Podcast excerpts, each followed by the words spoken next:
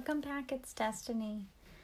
We are going to read The Plum Pit by Leo Tolstoy.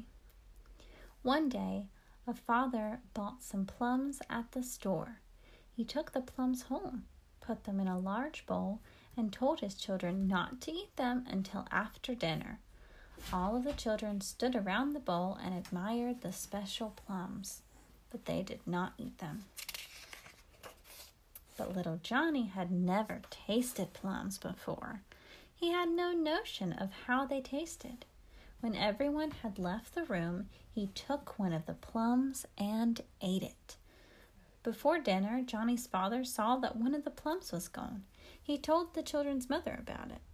After dinner, the children's mother said, Did any of your children eat one of those plums? All of the children said, No.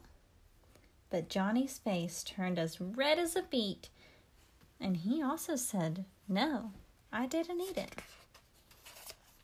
Then the mother said, If one of you did eat a plum, that is bad. But that is not worries me. What is worse is that the plums have pits. If you eat the pit, it might choke you. You might die. Johnny turned pale and said, no, I threw the pit out the window. Then everyone laughed and Johnny began to cry. Finally, the mother said, Don't cry, Johnny. We know that you won't do anything like that again. No, said Johnny, I won't, I promise. The end. So it wasn't nice of him to take the plum, and it definitely wasn't nice of him to lie about it. But people make mistakes. And what matters is that he learned from his mistake and he won't do it again. I hope you have a great day. Bye.